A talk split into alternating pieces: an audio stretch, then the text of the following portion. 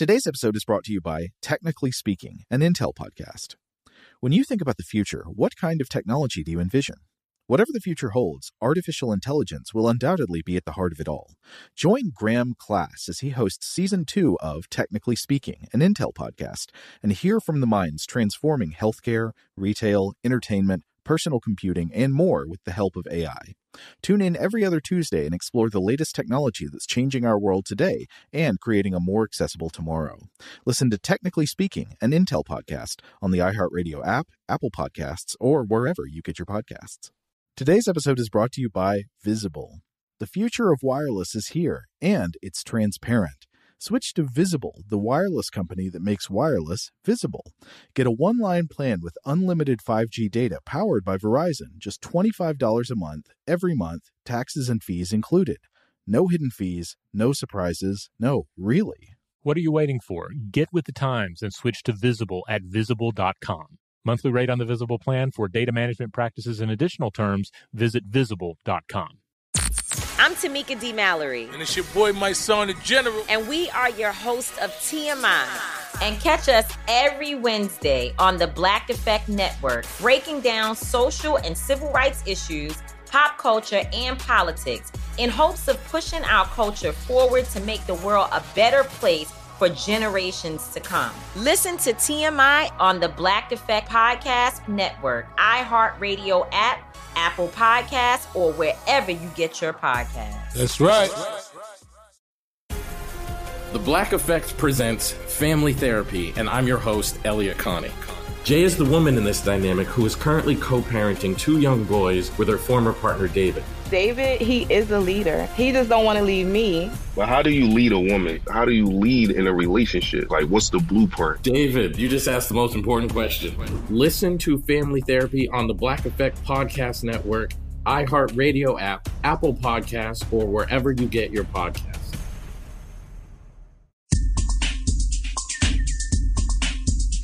Welcome to Stuff to Blow Your Mind from HowStuffWorks.com.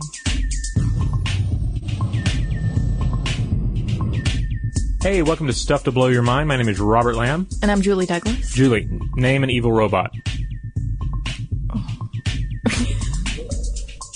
okay, you're just laughing. You, come on. I'm sorry, I don't know. First one that comes to mind. I don't have. You see the brain today that I'm wearing? Uh, the brain that you're wearing? yeah, okay. you see the model. Yeah. Yeah. Okay. It's a weird hat for sure, but no, like evil robots in, in say in film. In film, okay. Uh, well, I guess you could say the Terminator, but he wasn't really a robot. Well, yeah. Well, I mean, yeah. Underneath the fake skin, he was but a robot. You could say Arnold Schwarzenegger. There. Okay. Well, uh, let's roll with the Terminator thing. All right. So he's he's a machine. Not Arnold Schwarzenegger. Well, well, no, because he is probably not a robot. Oh, okay. But but yeah, the Terminator. There's a classic example. Evil robot, right? Yeah. Though even in this case, it's just, the the Terminator is just programmed to perform a function, and uh, in the first movie, that function is quote unquote evil, and in the second film, he's programmed to do something good. Yes. Yeah. And so I think that's the interesting thing that we've been talking about when we've been talking to Dr. Ronald Arkin at uh, Georgia Tech. And he, of course, is the, the man, he and his, um, research assistants, uh, who are responsible for what they're calling in the media the Decepticon, which sounds really, you know, brooding and scary. But it's basically robots that have had deception programmed in them. So they can deceive other robots and they can deceive other people. Mm-hmm. But turns out that they're actually working on different emotions with robots. Um, just so that, like, for instance, like with the Terminator, that they might be able to learn empathy or something like guilt oh. that would help them operate out on the battlefield. It's like there's probably a joke there about um, some sort of like faith-based robotics program. Like, well, you know, because on the surface of it, why would you want to make a robot feel guilty? It's like these these bots have it too good. You know, install some guilt in them. Make them feel bad for a change. Because we have found out that guilt actually helps us to behave in a way that's more altruistic, right? Oh, okay. So we're going to actually listen to Dr. Arkin talk about this a little bit. Well, let's let's talk about emotions, and okay. we do. I've worked in emotions for decades, actually, in robot motions. Uh, I worked on Sony and Aibo, mm-hmm. uh, the small robot dog. Uh, QRIO, they're humanoid. We just finished a project with Samsung, and Lily Moshkina, uh, my student, just successfully uh, defended her dissertation yesterday on uh, time varying affective models of behavior, a complete uh, span of affect, including traits, attitudes, moods, and emotions. Uh, we'd like to think it's the most uh, complete model of emotion for any robotic system ever uh, to date. Uh, it's like a palette. You can paint wonderful emotion and affective portraits that can interact with human beings. But the real question is does emotion belong in the battlefield? And what value does it bring? what value does emotion bring uh, to the battlefield? Uh, some could argue that fear would be a useful one uh, for, in terms of self preservation, but anger and frustration and many of the others uh, seem to uh, uh, tend to cloud judgment in human beings and lead them towards criminal acts. Um, that's what we'd like to engineer out of the battlefield uh, if we potentially could. Now, in some of my work, I did include one of the emotions. Uh, there are moral emotions which include empathy and compassion and the like as well too. One could argue that those emotions are already legislated into the Geneva Conventions. So, to some extent, if you adhere to that, you are being empathetic. Uh, you're not. You're understanding the distinction between a civilian. You're making sure that you're not uh, applying unnecessary force in different sets of circumstances. You're making sure that when you kill someone, it is done in a way which is not considered uncivilized. Uh, so, in that sense, we don't have to incorporate that motion directly into the robot. If it follows those uh, those rules, it potentially can. But what we did incorporate is a different moral emotion, which was guilt. Uh, interestingly enough, hmm. Uh, we use guilt uh, as a mechanism by which uh, the system could reduce the level of force it uses if it doesn't fully understand it. So let me give an example. Um, one of the things that's done uh, prior to the deployment of a weapon uh, is a battle damage estimate. So if you were going to drop a bomb in a particular area, you would have to have an estimate. This is related to proportionality, yes. among other things. Uh, you would drop this weapon and you would expect such and such to occur. Uh, Afterwards, you do a battle damage assessment. Um, so, suppose, for example, an autonomous system, uh, say an intelligent Reaper or something like that, the uh, unmanned aerial vehicles they're using now, which are under human control at this point in time, uh, made a decision uh, that it was going to drop a weapon. It did a battle damage assessment. It calculated the collateral damage that could occur. There's important things to understand which are disturbing to many people about the tolerance of civilian casualties and civilian deaths, which is actually a part of warfare. Uh, uh, but that, that dates back to the Middle Ages and the principle of double effect, uh, among other things. Uh, you're not a war criminal if you kill a civilian. You're a war criminal if you intentionally kill a civilian. So there's, there's fundamental differences. It's very hard to inspect a human mind uh, to be able to tell. So it's really interesting that he's talking about this model of emotions for a robotic system. Um, and, and even that whole point about how you don't necessarily need to program empathy and compassion if the robot can follow the rules of the Geneva Conventions, right? right so yeah. the protocols of it. So if if the robot follows that, then you don't necessarily need to to get into the weeds with empathy. At least in that case, right? If you've got a robot that is performing specific functions out on the battlefield. Um, but I wanted to look a little bit more at that Smits and De Boeck com- componential IRT model for guilt because this is the the cognitive model that they used for their robots. They said, okay, let's look at a good model of guilt and how to program it.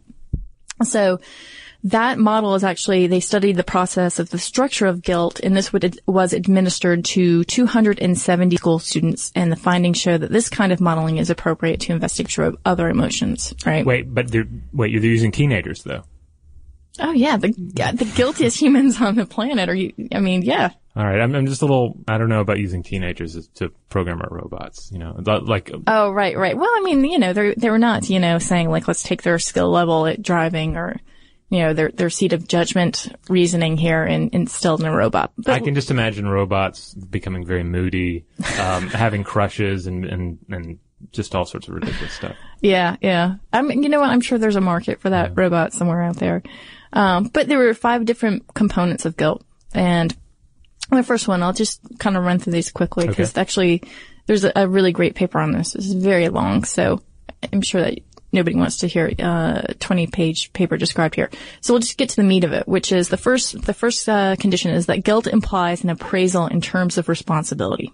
Okay. Okay, so for example, guilt only appears in situations for which one feels personally responsible for. Okay, so that's like um, I was supposed to walk the dog, and then the dog pooped on the living room floor. Yeah. That's kind of on me because I was supposed to walk the dog. That was my responsibility. I feel guilty. Yeah, the poop's Okay. on you. Yeah. Uh, the second is that guilt implies an appraisal in terms of norm violation. A violation of a norm or the moral order precedes guilt. Yeah. Dog poop does not go on the living room floor. Right. That's a norm. That's a, that's a norm, and that norm has been defied. Right. Uh, guilt implies, this third one, a negative self-evaluation as a covert reaction of the type, I did something bad. Uh, so it's the negative self-evaluation relates to an uh, act, and it's not a definite disapproval of the entire self. Okay, so it's like, hey, I'm a pretty good guy, but man, I should have walked that dog so it didn't poop on the living room floor. Yeah, so I mean, you're not going into a shame spiral, right? Right, So right. you're saying, gosh, I could, I could probably be better if I didn't do that. Exactly. I'm not losing sleep over it. It's not a crisis, but Yeah. Note get to better- self. Need to get better at walking that dog. Yes. Gotcha. This presentation is brought to you by Intel, sponsors of tomorrow. Number four is while feeling guilty, one's attention and inner thoughts are covert, ruminative, worrying reactions focused on the act much more than on the self.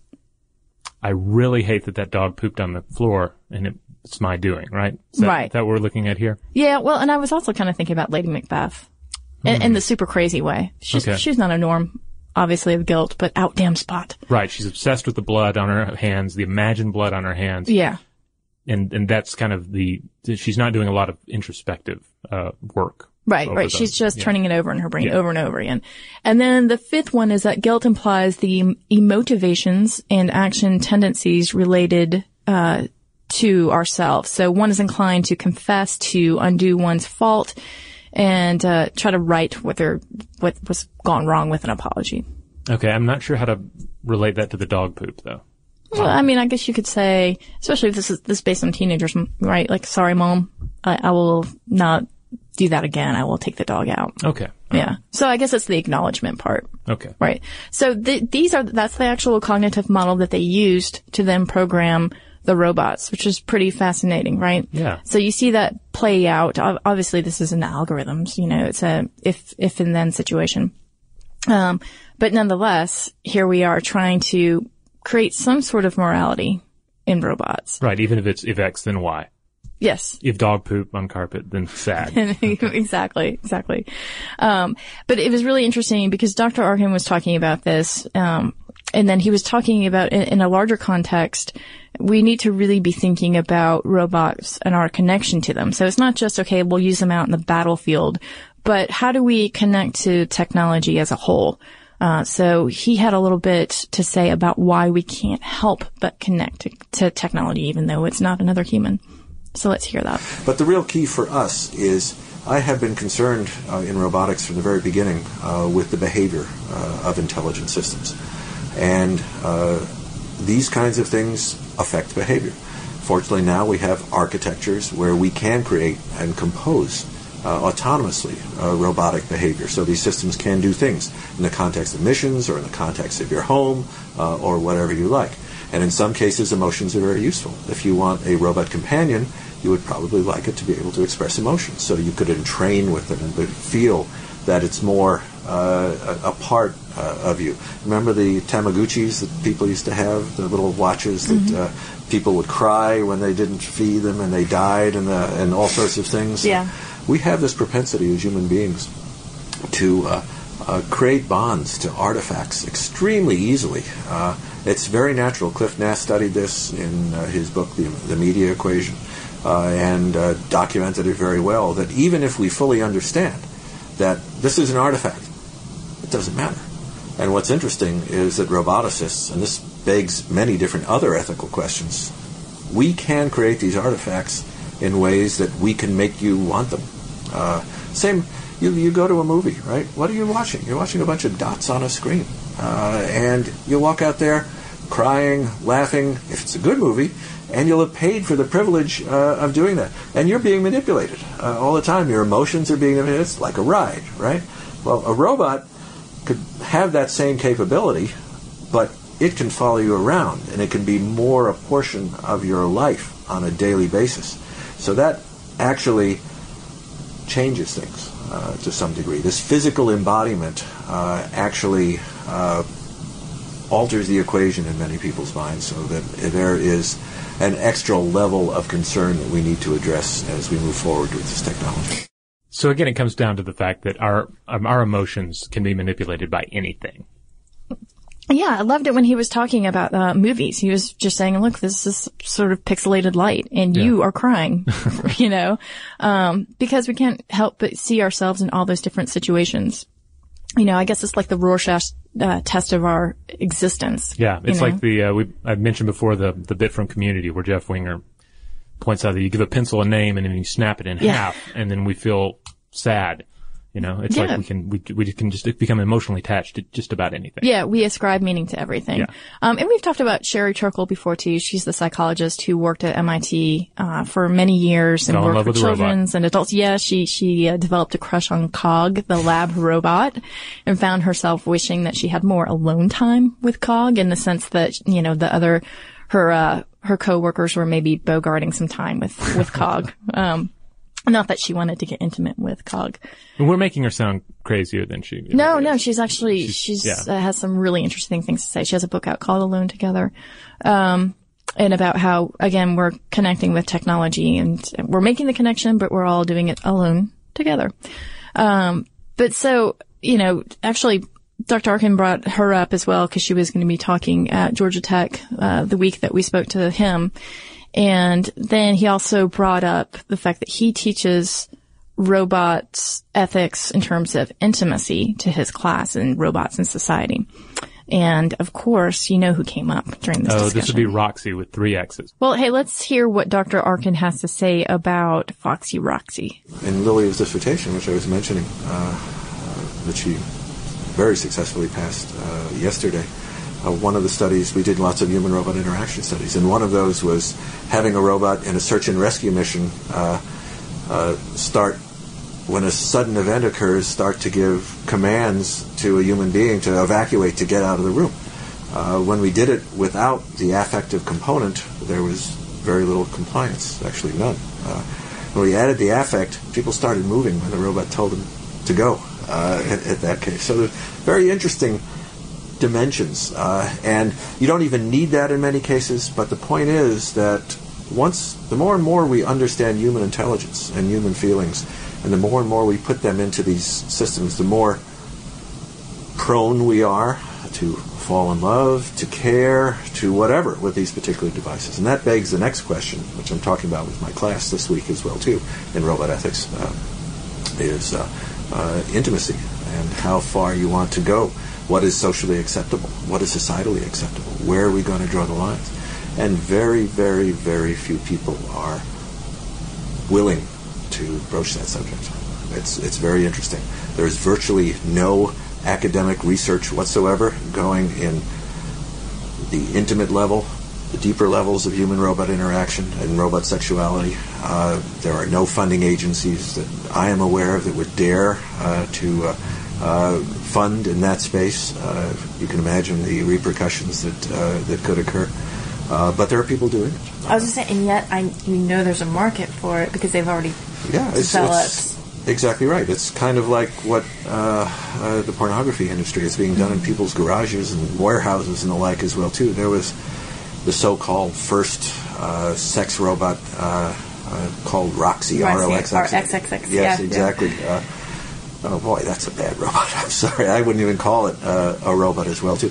And the point is, you can make claims about things which are completely unfounded because people don't understand uh, the uh, the ways in which humans relate to these particular artifacts. And if you're abhorred uh, by the mere thought of that, that's okay. But then what are you going to do about it? I mean, are you going to uh, provide guidelines, restrictions, uh, regulations for the conduct of research? Right now, there are no such guidelines or restrictions. It's just uh, social pressure, as Lessig would uh, talk about uh, in this context. Um, but we may, uh, and I also have to blame uh, our own profession uh, for not coming up with much in the way of regulate regulating the way in which we do things. It's still. It was a real cow, cowboy cowgirl field when I first got started. Uh, now we have much more effective scientific measures for evaluating results, but we still haven't got to the bioethics community as well too in those aspects. Although we do, and I am a member, uh, a founding member of the uh, techni- IEEE Technical Committee in RoboEthics, but it's getting stronger. People are understanding that we're succeeding. That's the scary thought. You see, that we're actually succeeding in making these kinds of artifacts, and the consequences of them uh, uh we don't fully understand. So Roxy, a bad robot. Yeah, a bad robot. In Roxy's case, they're taking their uh, sort of well, less successful attempt at a healthcare robot and turning it into a uh, into a sex bot for uh, to make a few, you know, to, to, to generate a little more uh, revenue flow, uh, so to speak. yeah, yeah. But uh, but yeah, so the, so the issues out there. We, we we need to be thinking about it, uh, and and yeah, I don't know if it means we need to found like a you know the Sex Bot Institute of North America or what, but. Right, right. And actually, I this isn't included in the in the audio, but I did ask him about whether or not these issues surrounding intimacy with robots are something that are slow going in the United States and are, are, are more talked about in Europe, for instance. And he mm-hmm. said, well, you know, like a good scientist, I don't have any data, so I can tell right. you that, but I can tell you that people started talking about it in Europe uh, far earlier than we are now talking about it in the United States. Um, and that there are all sorts of issues that they're talking about with robotics in terms of like even like robotic spare parts. If you were to have, you know, uh, say an exoskeleton arm, um, you know, who should get that arm? Who should have access to these enhancements essentially?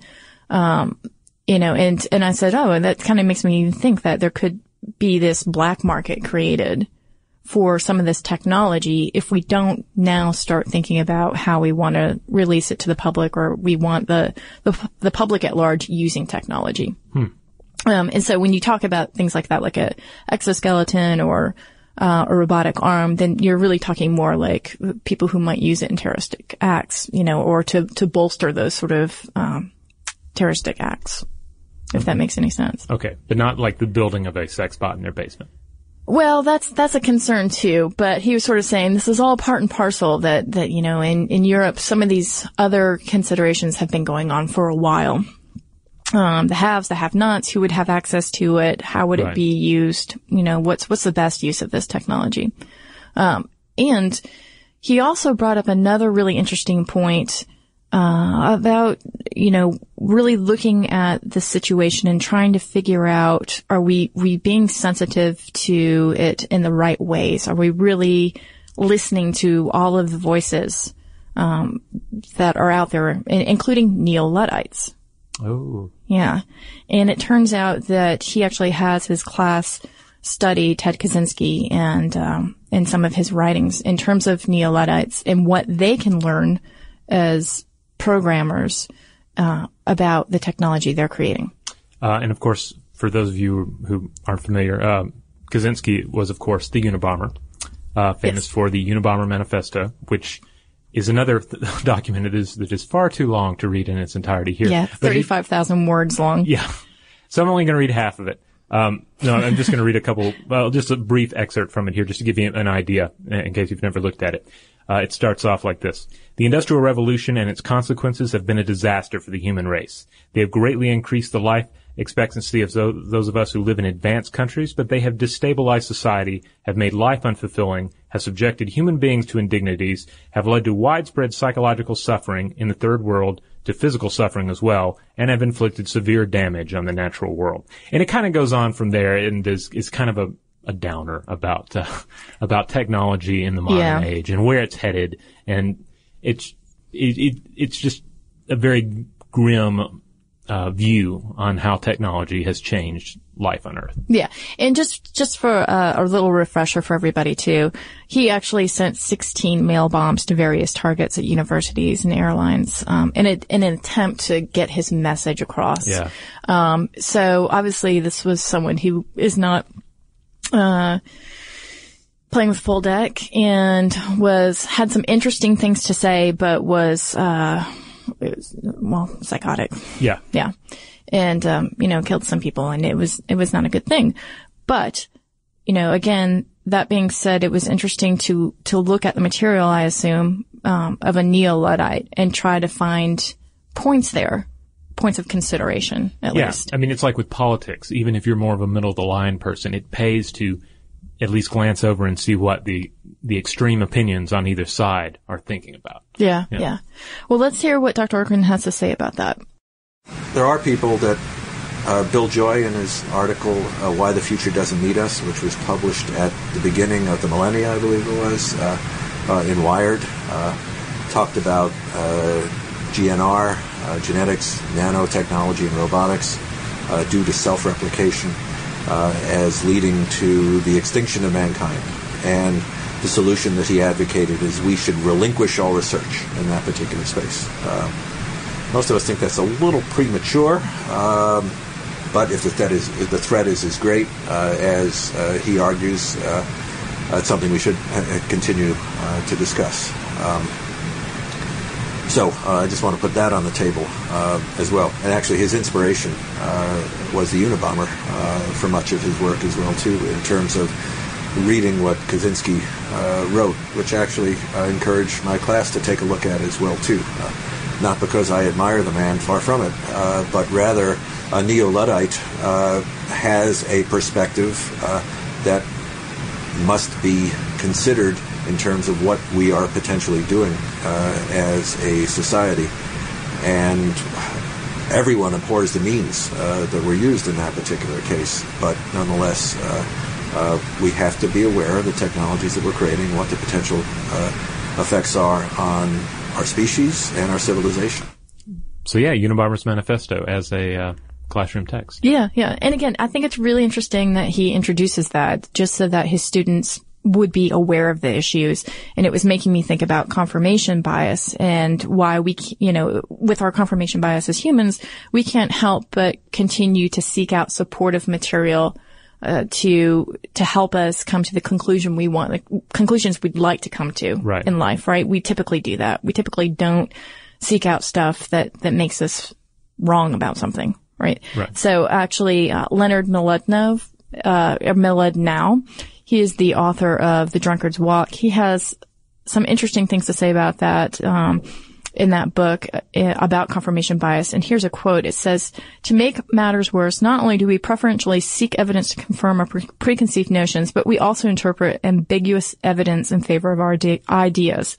This can be a big problem because data are often ambiguous. So by ignoring some patterns and emphasizing others, our clever brains can reinforce their beliefs even in the absence of convincing data. Yeah. So again, I think it's it's very interesting that uh, the class would look at that text well, and try to find something in it that that might have a kernel of truth to it. Yeah, I mean, it's like anytime you see somebody who say goes down the road of conspiracy theories or or uh, or even just um, say one particular um, political uh, ideology or another. Mm-hmm. You know, if they start just consuming just one type of media about it, like all they read are books by this particular author and their um, their comrades about a particular um, you know movement or, or set of ideas, then that you know you are what you eat. You you sort of streamline your uh, your your brain on that particular topic. So it uh, yeah it, it pays to have a little wider viewpoint on things. Yeah, yep. Food for thought there. If you are what you eat, what you eat there. um, want to thank Dr. Ronald Arkin again for taking the time to talk to us about robotics and ethics, and uh, we really appreciate it.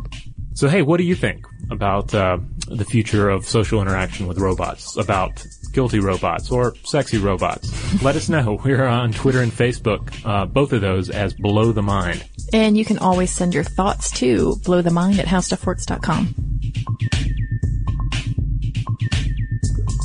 For more on this and thousands of other topics, visit howstuffworks.com. To learn more about the podcast, click on the podcast icon in the upper right corner of our homepage. The How Stuff Works iPhone app has arrived. Download it today on iTunes. Today's episode is brought to you by Visible. The future of wireless is here, and it's transparent. Switch to Visible, the wireless company that makes wireless visible. Get a one line plan with unlimited 5G data powered by Verizon, just $25 a month, every month, taxes and fees included. No hidden fees, no surprises, no, really. What are you waiting for? Get with the times and switch to Visible at visible.com. Monthly rate on the Visible plan for data management practices and additional terms, visit visible.com. The Black Effect presents Family Therapy, and I'm your host, Elliott Connie. Jay is the woman in this dynamic who is currently co parenting two young boys with her former partner, David. David, he is a leader. He just don't want to leave me. But how do you lead a woman? How do you lead in a relationship? Like, what's the blueprint? David, you just asked the most important question. Listen to Family Therapy on the Black Effect Podcast Network, iHeartRadio app, Apple Podcasts, or wherever you get your podcasts. As important as choosing the right destination when traveling is choosing the right travel partner. Gene! Gene Fodor! Gene, was good! But be careful, because the worst trips result when two partners have two different agendas. The CIA really need your help, Gene. Freeze, Americano! Gene, run! Listen to Fodor's Guide to Espionage on the iHeartRadio app, Apple Podcasts, or wherever you get your podcasts. Tamika D. Mallory. And it's your boy, Mysonne, the General. And we are your host of TMI. And catch us every Wednesday on the Black Effect Network, breaking down social and civil rights issues, pop culture, and politics in hopes of pushing our culture forward to make the world a better place for generations to come. Listen to TMI on the Black Effect Podcast Network, iHeartRadio app, Apple Podcasts, or wherever you get your podcasts. That's right.